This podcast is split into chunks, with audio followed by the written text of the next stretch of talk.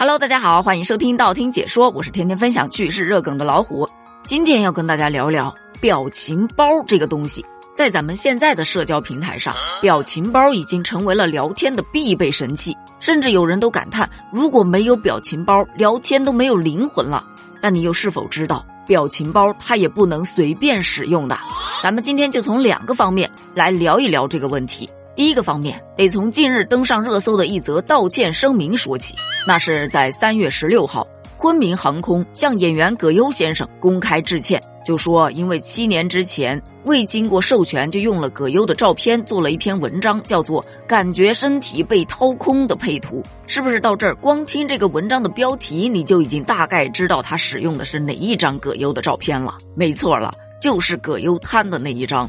随后，他们就接到了葛优律师团队发来的反馈信息，于是立即删除了相关的侵权图片文章。随后就发表了这一则道歉声明。在这一则道歉声明下，有很多的声音，有做自媒体的小伙伴表示自己也收到了葛优团队发来的律师函，还有的小伙伴则是调侃。哎，七年前的东西，这不是翻旧账吗？难道这是在放长线钓大鱼？还有的则说：“哎呀，我也经常使用这个表情包啊，会不会有问题呀？”哎，这就是咱们今天要说的第一个方向，表情包它也是有版权的。如果说葛优瘫你可能用的不多，那么蘑菇头的表情包你绝对用过吧？那可是曾经在网络上最火的表情包之一了。可是。有多家公司就因为使用了这个蘑菇头的表情包而收到了律师函。这个蘑菇头啊，它是广州文字动漫公司创作的，首次发表于二零一三年，曾经获得十大年度最受欢迎表情包，国内总用户近十个亿，月发送量超过了百亿次。于是也是有小伙伴就疑问呢，用了这么长时间，怎么突然开始维权了呢？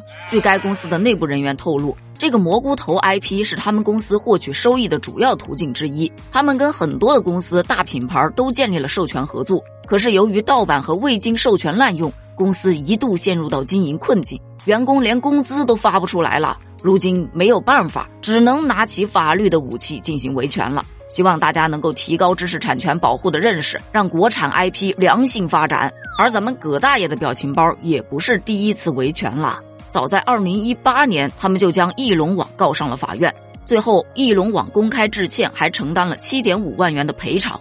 这里敲黑板了，收到律师函的基本上就是把表情包用到了商业用途上，比方说像发公众号啊，以及发一些营销广告啊，这当中你如果使用表情包，就一定是需要经过授权的，否则你这平白无故的人家就给你代言了，这多不合适啊，是吧？所以说。如果要在公共商业场合使用表情包，最好跟创作者打个招呼，或者去购买版权之后再合理的使用。有人问了，那日常生活聊天当中能不能使用表情包呢？哎，有律师表示是可以的，只要你的表情包不是以盈利为目的的使用，一般是被默许和免费的，比如私人聊天、个人私下的使用，这种一般不会构成侵权。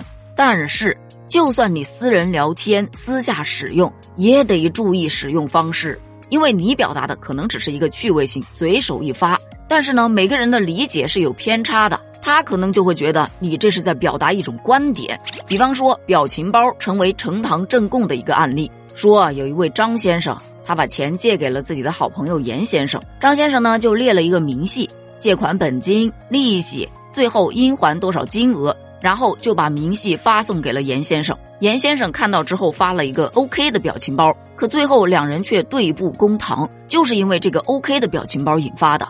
张先生认为。对方回复了我一个 OK 的表情包，就表示认同这个明细，那么你就得按照这个明细上面的金额来还我的钱。可是严先生却称，我发的这个 OK 的表情包只是说好的，我收到了，但我还要细细的看一看，并不表示我就认同上面的金额。这就是公说公有理，婆说婆有理喽。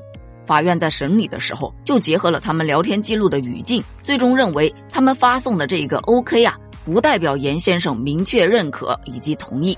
而在另外一起租房子的纠纷当中，房东说：“我们现在要加房租了啊！”承租方就回复了一个太阳的笑脸表情包。在这个时候，你发个笑脸，你是愿意租呢，你还是不愿意租呢？你是认同的还是不认同的？对吧？这就其实有很多种解释。法院判定，这个承租方发送的太阳是表示同意加租。其实还有非常非常多因为表情包而引发的争议。所以说，咱们在涉及到什么交易呀、借贷呀这样的场景的时候，尽量不要使用表情包。如果对方给你发表情包，你也最好让他文字再回复一遍。总结下来就是，表情包因为有版权，所以大家在商业用途是不能随便用的。文化创作离不开版权保护。第二点就是说，我们在使用表情包的时候也得注意场合，因为每个人对表情包的理解是不一样的。所以在涉及到经济纠纷的时候，尽量不要使用表情包。好了，咱们今天的节目就聊到这儿了。对于表情包，你有什么样的看法呢？你有特别喜欢的表情包吗？欢迎分享一下哦。咱们评论区见，拜拜。